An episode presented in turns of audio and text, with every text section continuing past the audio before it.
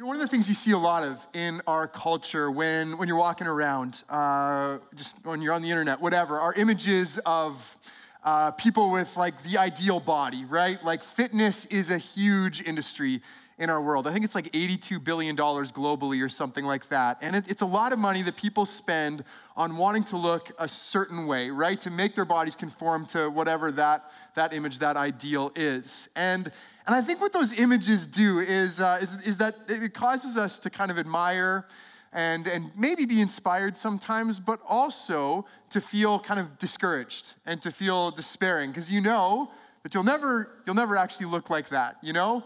Like I have gone through phases where I've lifted weights regularly, drank the protein shakes, eaten Vector for breakfast, you know, the whole deal. And like I do months of this and maybe put on like 3 pounds of muscle, right? And then I don't work out for a couple weeks and poof, it's gone just like that. Like I'm just not gonna be the cover, you know, fitness cover magazine model. Not that that was like a dream of mine, and you're like, you're kind of in the wrong business for that, but it's just not gonna happen, right? And I think that's how some people feel spiritually, I think, when they look at a guy like Paul in the Bible, is they go, well, I can believe that there's somebody like that out there who does these things, who says these kinds of things, but I know that could never be me. I know that I could never be really anything like a guy like Paul. And I just kind of want to acknowledge that, because the story we come to this morning in Philippi, I think, is a story that kind of really puts Paul in a really, really good light. I mean, you look at him here and you go, wow, what a guy. And I want to acknowledge that some of us are going to feel a little bit like this is an unattainable, unrelatable kind of person. And I want to kind of look at this story and see what might be right or what might be wrong about that perception. But first, a little bit of context. Where we were last week, so Paul and his gospel buddies, I'm like 65% sure that's what they would have called each other, they're in the city of Philippi, and they've seen a woman named Lydia, an independent, successful businesswoman, and her whole family come to faith in Jesus. You know, Daniel was talking about that, about family that just kind of spreads, right? It becomes contagious. So Lydia and her whole family come to faith in Jesus. And then Paul sends a fortune-telling demon out of a girl. And so she's delivered, she's rescued, but this enrages her slave owners, who then, we talked about last week, sharing is caring, right? You want to share the rage with others. So they get the authorities enraged and the crowds enraged. Philippi is a very, very pro-Roman city. You don't mess with Rome. You don't do anything that would kind of counteract Rome and the emperor. And so they throw Paul and Silas in prison after beating them with rods. That's kind of where we left them in Acts chapter 16. So let's pray one more time and then get into it, starting in verse 25. Lord, thank you so much for this morning. Thank you already, Lord, for what we have sung, how we have worshiped you, and what we have heard, Lord, about the work that you're doing in the world. And I pray today, Lord, as we spend time now in your word, I pray you'd speak clearly through me. I pray that you would speak to our hearts, Lord, whatever it is that we've come with that needs to be addressed, that needs to be challenged, needs to be convicted, needs to be comforted. Lord, I pray that your Holy Spirit would do this. In Jesus' name, amen. So Acts 16, verse 25. It'll be on the screen. You can open up your Bibles as well. About midnight, Paul and Silas were praying and singing hymns to God, and the other prisoners were listening to them. Suddenly, there was such a violent earthquake that the foundations of the prison were shaken. At once, all the prison doors flew open and everyone's chains came loose. The jailer woke up, and when he saw the prison doors open, he drew his sword and was about to kill himself because he thought the prisoners had escaped. But Paul shouted, "Don't harm yourself, we are all here." The jailer called for lights, rushed in, and fell trembling before Paul and Silas. He then brought them out and asked, "Sirs, what must I do to be saved?" They replied, "Believe in the Lord Jesus, and you will be saved, you and your household." Then they spoke the word of the Lord to him and to all the others in his house. At that hour of the night, the jailer took them and washed their wounds. Then immediately he and all his household were baptized. The jailer brought them into his house and set a meal before them. He was filled with joy because he had come to believe in God, he and his whole household. So many connections between what we've just heard. Filled with joy because they'd come to believe. When it was daylight, the magistrates sent their officers to the jailer with the order, "Release those men." The jailer told Paul, "The magistrates have ordered that you and Silas be released. Now you can leave. Go in peace." But Paul said to the officers, "They beat us publicly without a trial, even though we are Roman citizens, and threw us into prison. And now do they want to get rid of us quietly? No, let them come themselves and escort us out." The officers reported this to the magistrates, and when they heard that Paul and Silas were Roman citizens, they were alarmed.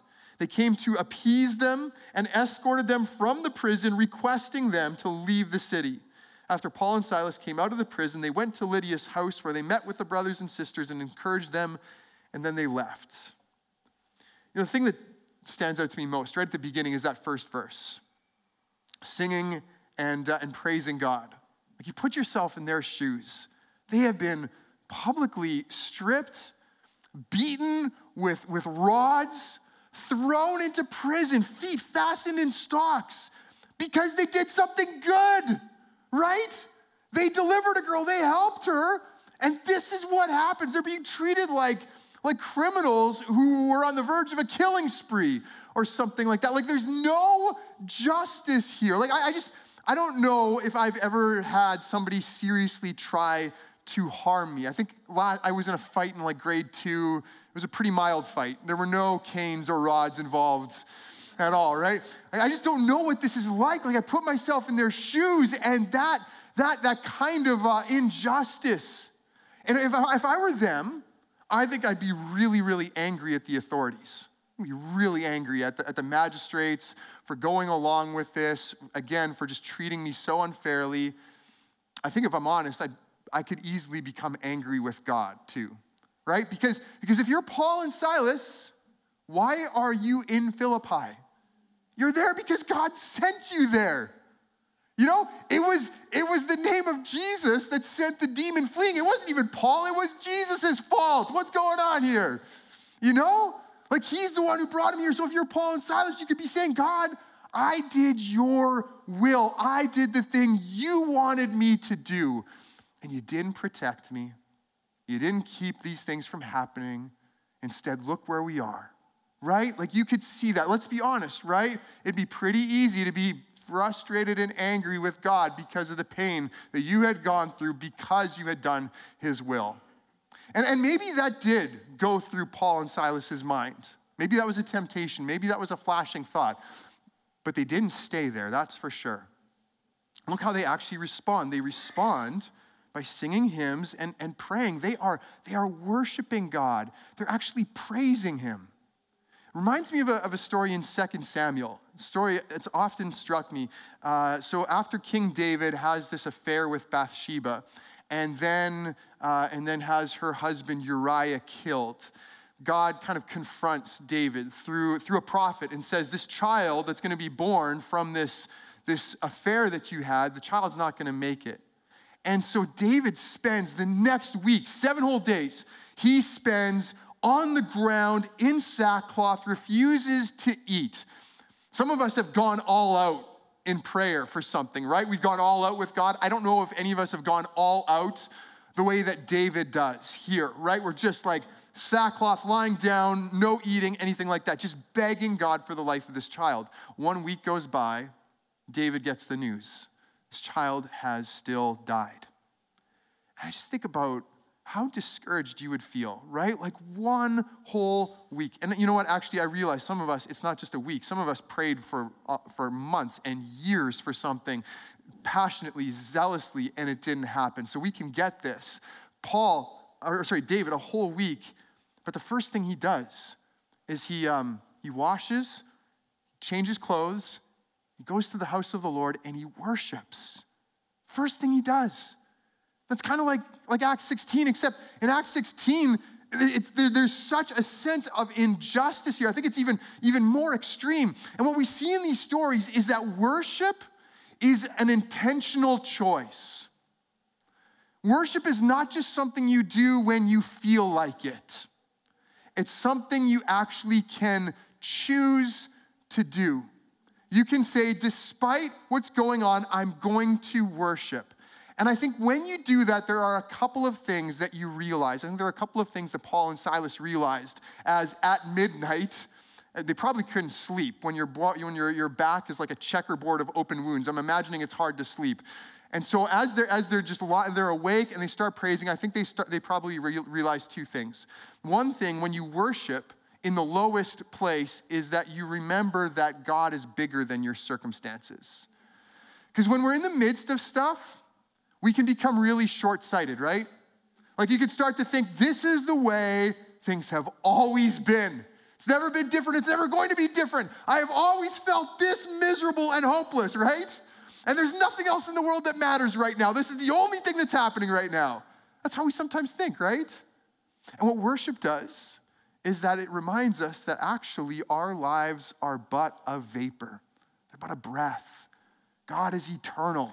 He's the same yesterday, today, and forever. And he is the Lord of history. He's worked in the past. He's going to work in the future. And so worshiping kind of takes our eyes off our circumstances and it gives us perspective. It reminds us of who God is, bigger than those circumstances.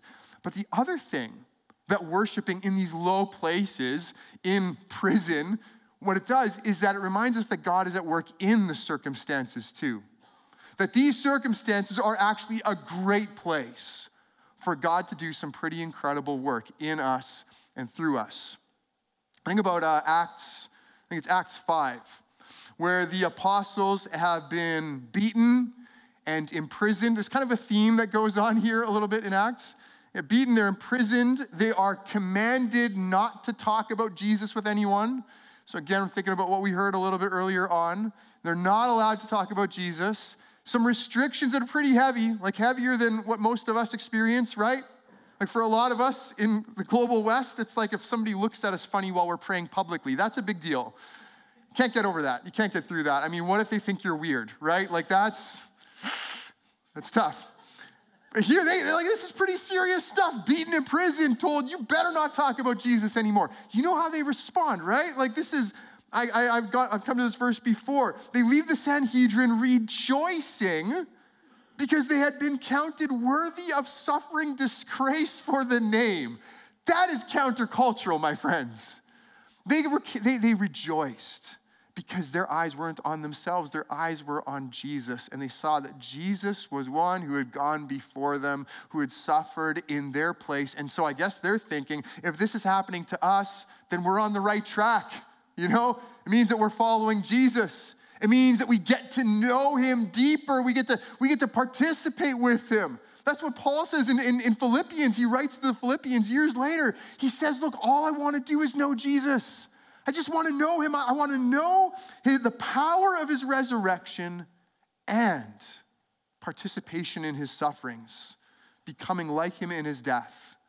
See, these kinds of circumstances, when we worship, when we put our eyes on Jesus, they remind us that we're with him. He's with us. We're getting to know him in a deeper way. In fact, even in prison, as we're going to see, he can be made known through us in a special way. So again, worship is it's a choice. We choose to sing songs of praise to God, even when our spirits are so low. We choose to look at Jesus, remember what he has gone through, that he went to the cross for us. We choose to lift our eyes up to God when we're tempted to just focus on our circumstances. And when we do that over and over again, it becomes like a reflex. It becomes like a habit. It becomes a pathway that our souls have traversed so often that it becomes familiar. That when you're in the midst of this stuff, you go, this is what I do. I worship. I praise. When I was a young adult, I was enduring a very, very difficult period, loneliness, family breakdown, parents' divorce, all kinds of things. And I discovered Psalm 13. And I started praying Psalm 13 over and over again. And the first four verses of Psalm 13 are pretty brutal. It's like, how long, Lord, are you going to forget me forever? How long are you going to hide your face from me? You know, look on me. If you don't pay attention to me right now, I'm going to die. I'm literally going to die. Like standard happy stuff like that, right? Just really upbeat kind of psalm. And I would pray these words, and it was easy. It was easy to pray those first four verses because I felt it. And then I come to verse 5. Verse 5 has a shift. It goes, but I trust in your unfailing love. My heart rejoices in your salvation. My mouth will speak in praise of the Lord, for he has been good to me. I was like, I don't want to say those words. I don't feel those words. But if I'm praying the first four, I got to pray the last two. And so I would force myself, as much as I didn't feel like it, to speak those words. The Lord is good. He has been good to me. I'm going to praise him. And as much as it kind of grated against what I felt like saying, it brought healing to my heart. It brought perspective to me. And so it might be challenging. And it might start in small ways for us. But when we look at Paul and Silas in prison, bloodied and battered and bruised, and we see them worshiping God, we can actually, by the help of the Holy Spirit, we can do the same kind of thing today in our lives. We can. Yeah. Now, that's kind of scene one. That's worship. Let's look at the next kind of scene. We'll call this one love. So there's a bunch of things that lead up to the jailer's faith in Jesus. You have Paul and Silas praising. I think that would strike the jailer, if he heard this happening. Like, I put them in stocks, they're beaten, they're bloodied, and they're singing praise to God. What is wrong with these guys? Did we beat them over the heads? I just remember the backs. I don't know, like, you know, you'd be like, it would cause some real questions for the jailer. It's so counterintuitive, so countercultural. So I think that's maybe part of it. And then there's the earthquake. And earthquakes, they're common in that area of the world, and they were understood in first century paganism to be theophanies, manifestations of the divine. If there's an earthquake, you pay attention, because God or the gods or whatever you believed in, they're saying something, they're doing something. Actually, you see that in Acts chapter 4. Again, there's some persecution. The believers gather together, and they pray. And I know I come back to this prayer often because I just think it's so informative for us, so instructive. They pray not that the persecution would stop. They don't pray that they would get comfortable. They pray instead that God would enable them to be bold, to keep speaking, to not fold under pressure, to not, they pray for resilience, right? They pray for endurance. And as they pray that, the place where they're meeting is shaken. There is essentially an earthquake, and they're filled with the Holy Spirit, and they speak boldly. See, the same kind of thing as in Acts 16. The earth shakes, and the Holy Spirit moves, and that's what we need today as well. We need a little bit of earth shaking, maybe not literally, physically necessarily, but we need a little bit of earth shaking. We need the Holy Spirit to empower us to be bold. That's what happens in Acts 16. I think that's what Paul and Silas are praying for, not for comfort, not for the ending of opposition, but instead praying, God, help us to be bold. And so he does. The earthquake happens. It's incredible because the jail doesn't come crashing down on their heads. Instead, just the chains fall off. Prison doors open. And the jailer rushes in, and he's convinced that they're gone, that the prisoners are gone, and he knows that the penalty that he's going to pay for letting prisoners escape is going to be it's going to be death. And so he decides he's going to take care of this. He's going to do it himself. He's going to take his life. And let's be honest. Let's be really honest here. If Paul and Silas didn't have time to escape from prison before the jailer got there, if he takes his life, the prison break's going to get a lot easier. That's kind of morbid, but that's the reality, right? If he takes his life, this is going to get a lot easier. They could all leave, no worries. He's the bad guy after all, right? He's the villain. He's the guy who inflicted this suffering on them. So just let him do it, and we can all walk away. But Paul doesn't let that happen. He speaks up. So stop, don't hurt yourself, we're all here. Not only did they not escape, but now Paul is saying, don't do anything to yourself. And It didn't hit me when I read it. I had to, somebody else pointed out to me, another writer, that Paul here shows us what it looks like to care for somebody else, even in the midst of suffering, right? Like he is in prison. He's in a position of weakness. He shows care and compassion for his persecutor. What a powerful witness that is, isn't it? When I was growing up, so I'm Anabaptist background. If you don't know what Anabaptists are, kind of group of Christians going back to the 16th century, what was called the Radical Reformation. These are like Mennonites, Amish, basically anyone with a chin strap beard and a pitchfork. You're in if you're part of that crew. And every Anabaptist grows up with the story of Dirk Willems. So Dirk Willems was a 16th century Dutch Anabaptist who was imprisoned because of the dangerous and subversive crime of believing and teaching that baptism was not for infants, but instead for believers as a response of faith. So that was his belief, that was his teaching. That landed him in prison. One night, I don't know how it happened, but he escaped out of prison. And he flees, and he flees over this frozen lake. He's pretty light. He's a pretty skinny guy, surviving on prison rations. He just kind of flies over the ice, right? His guard chases him, not quite as live. And so he's chasing him across the ice, crashes through the ice, and he's drowning. Like he's done for. Dirk Willems, like Paul and Silas, he could be home free, right? He could be gone. That's it. Instead, he looks back, he sees the guy drowning, and he runs back and he saves him, lifts him up out of the water. Now, unfortunately, the story doesn't have a happy ending because the guard wanted to let him go, but the guard superior said, no, he's still dying. And so Dirk Willems was executed a while later on. So maybe you're like, well, maybe this isn't a good thing to do.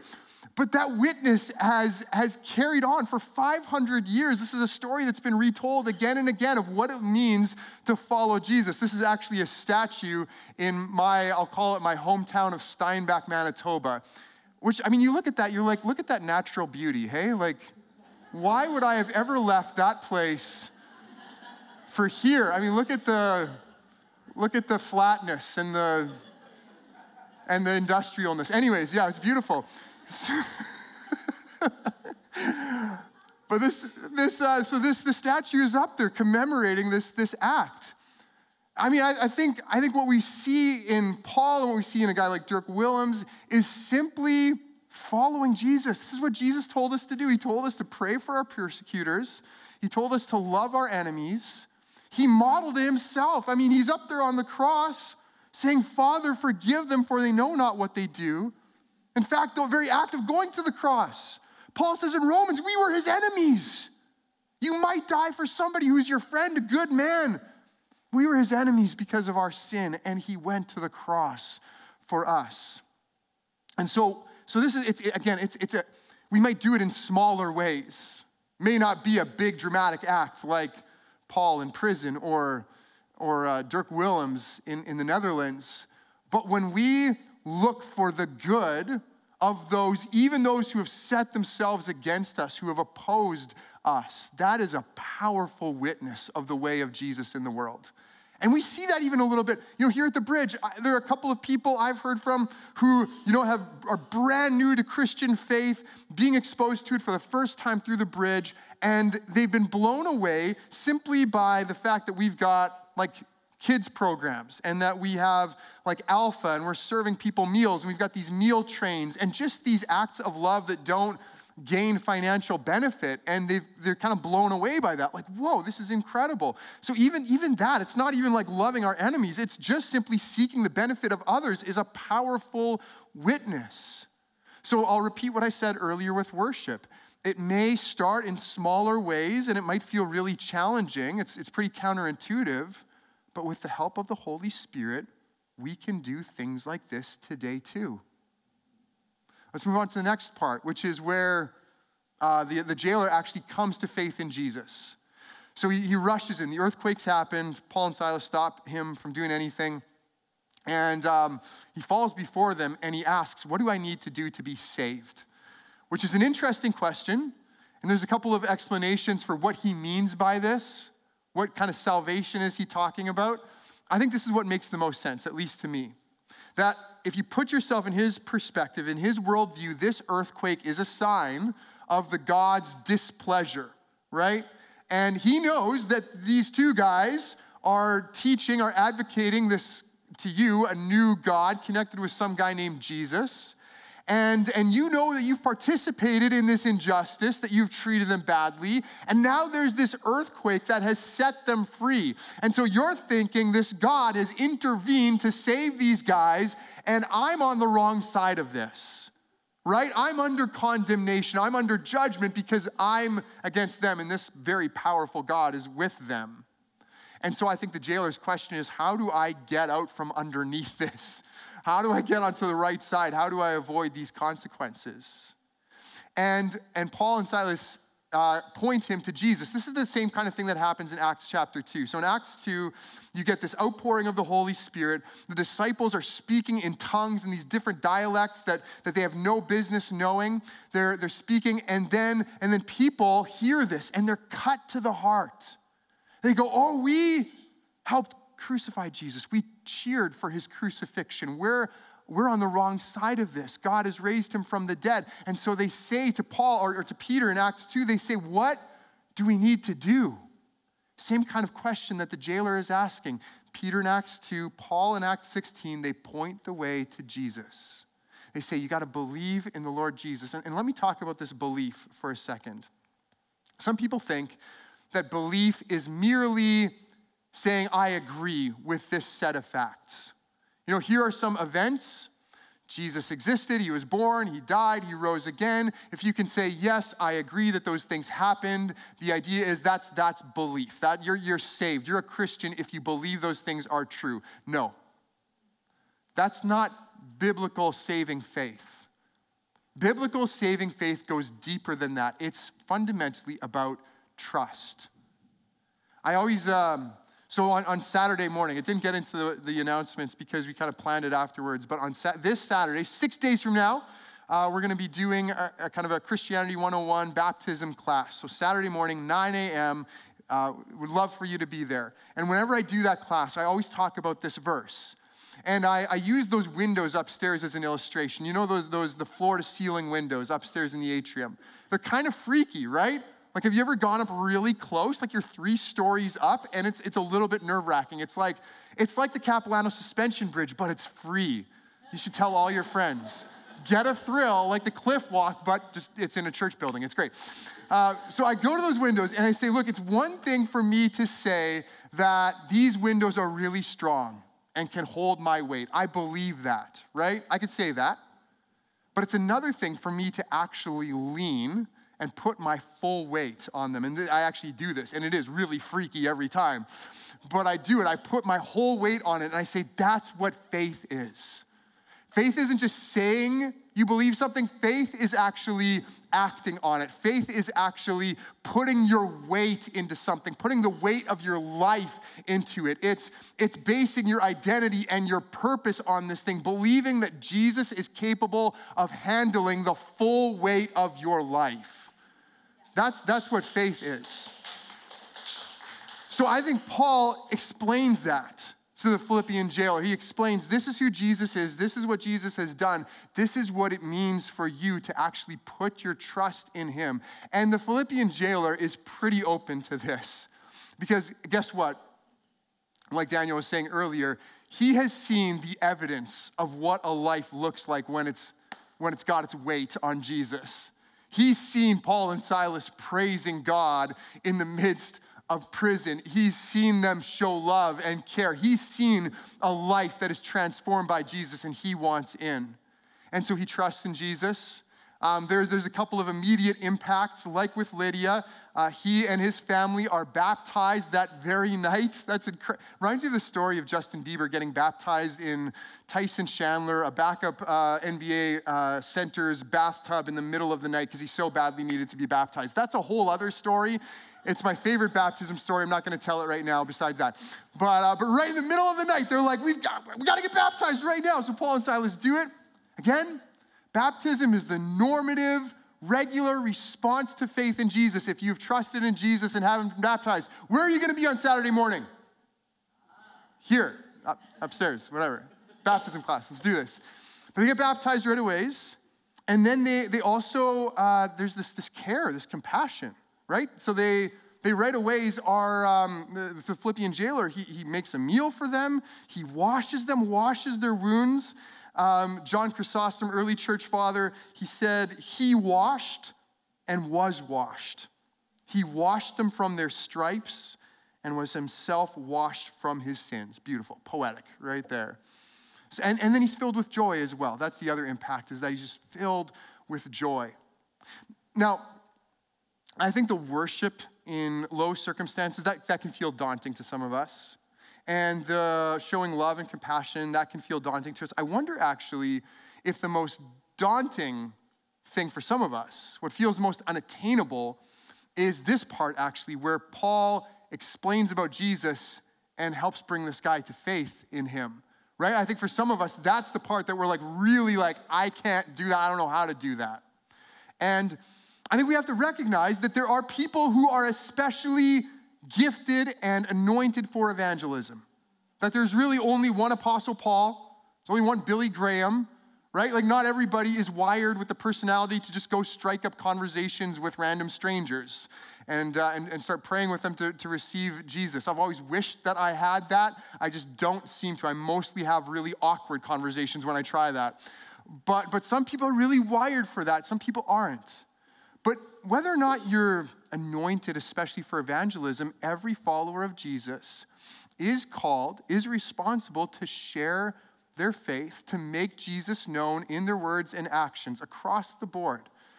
Peter says in his letter in the New Testament, always be prepared to give an answer to everyone who asks you to give the reason for the hope that you have. If you live in this way, there's going to be questions.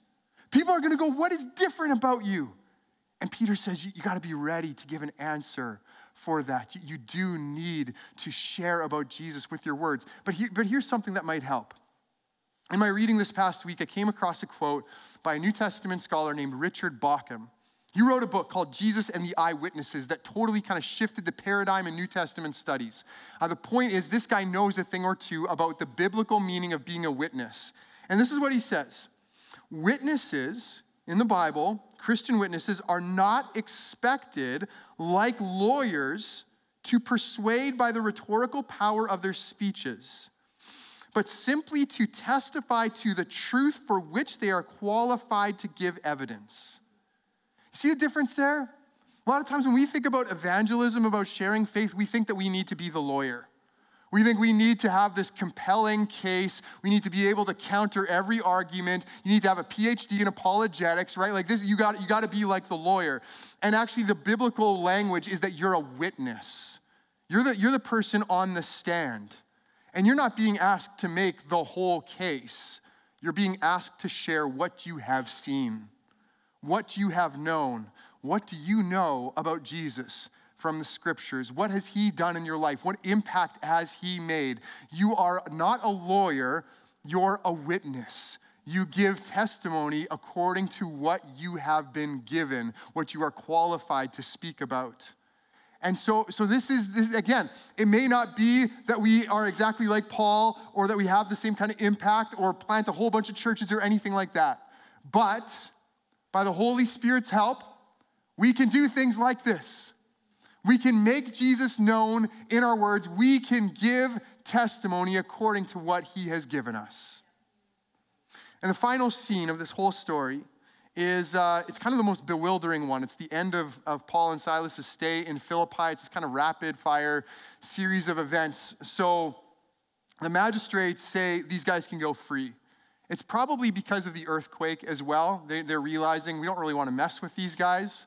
We'd rather get them out of town as quick as possible. So they want to release them, and this is where Paul pulls out the big guns. He's been holding this card, right? He's got the ace up his sleeve. He goes, boom, here it is. We're citizens. We're not going anywhere. You owe us an apology. And this is so alarming for the magistrates, because to beat a Roman citizen, especially without trial, was an incredibly serious offense. You would lose your position 100%. You'd be done for. And so the magistrates are on high alert here. Oh my goodness, what have we done? These guys are Roman citizens. And so they come to Paul and Silas. They kind of grovel. They apologize. They escort them out, personal escort. You know, I would imagine this is public, that people can see that Paul and Silas have been exonerated, that they're being escorted out by the authorities. Now the question is, why does Paul pull this out, especially here? I mean, I don't know why he doesn't pull it out earlier. He could have saved himself a lot of trouble, right, if he had said it the day before. I don't know exactly. But here's what I've come to kind of believe about why Paul does it. I don't think it's because he feels the need for personal vindication. I actually think he does it because he cares about the church in Philippi. Because look at how this would work out. If this doesn't happen, if Paul and Silas kind of get like expelled from the city in the middle of the night, and you've got this new church, right? This brand new, vulnerable kind of body of believers. They're going to be under such a cloud of suspicion from the authorities, from others in the city, right? You're like, oh, you're those Christians, like those guys who were thrown in prison and we never heard from them again, right? It just really puts them in a bad light from the beginning.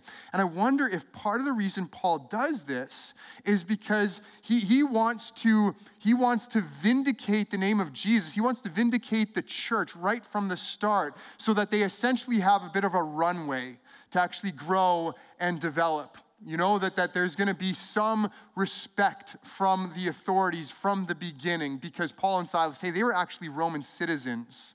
They were distinguished guys. And so maybe it gives the church a little bit of time to actually grow and be established. It's one thought, makes sense to me. And I certainly think we see that with Paul again and again, that his number one concern is it's not his own status. It's for the well-being and the growth of the church. And this is a desire that God honors in the scriptures. Isaiah 62, Isaiah says, "For Zion's sake, I will not keep silent. For Jerusalem's sake, I will not remain quiet till her vindication shines out like the dawn, her salvation like a blazing torch." This is something God honors. You desire the vindication of his people. You desire his glory to be made known in his people.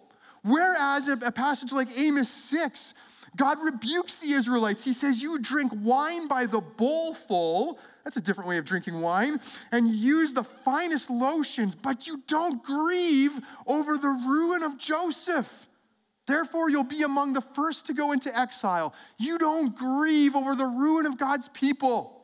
The spiritual decay, this complacency, you think that as long as you're taken care of, as long as you're prosperous, it doesn't matter what happens to God's people. And that's convicting for me. That's maybe convicting for us, because that's so easy to do, right? To just go, well, I'm good. Who cares about what else is happening? But no, this desire to say, God, I want your name to be lifted high. I want your church to grow and to thrive and to be built up in this place. I want people to know who you are. That's the desire I think that Paul has in Acts 16. And that's the desire I think we are to have as well. And this too, with the help of the Holy Spirit, we can see working out in our own lives today. See, I started out this morning earlier on by talking about, you know, fitness models and kind of going, oh, I can never attain that, I can never look like that. And how we maybe do that same kind of thing with Paul spiritually. I can never be like that. And again, we're not going to have the same calling as Paul. We're not going to have the same impact as him. But here's the difference with the whole fitness thing, is that it's not just about your willpower.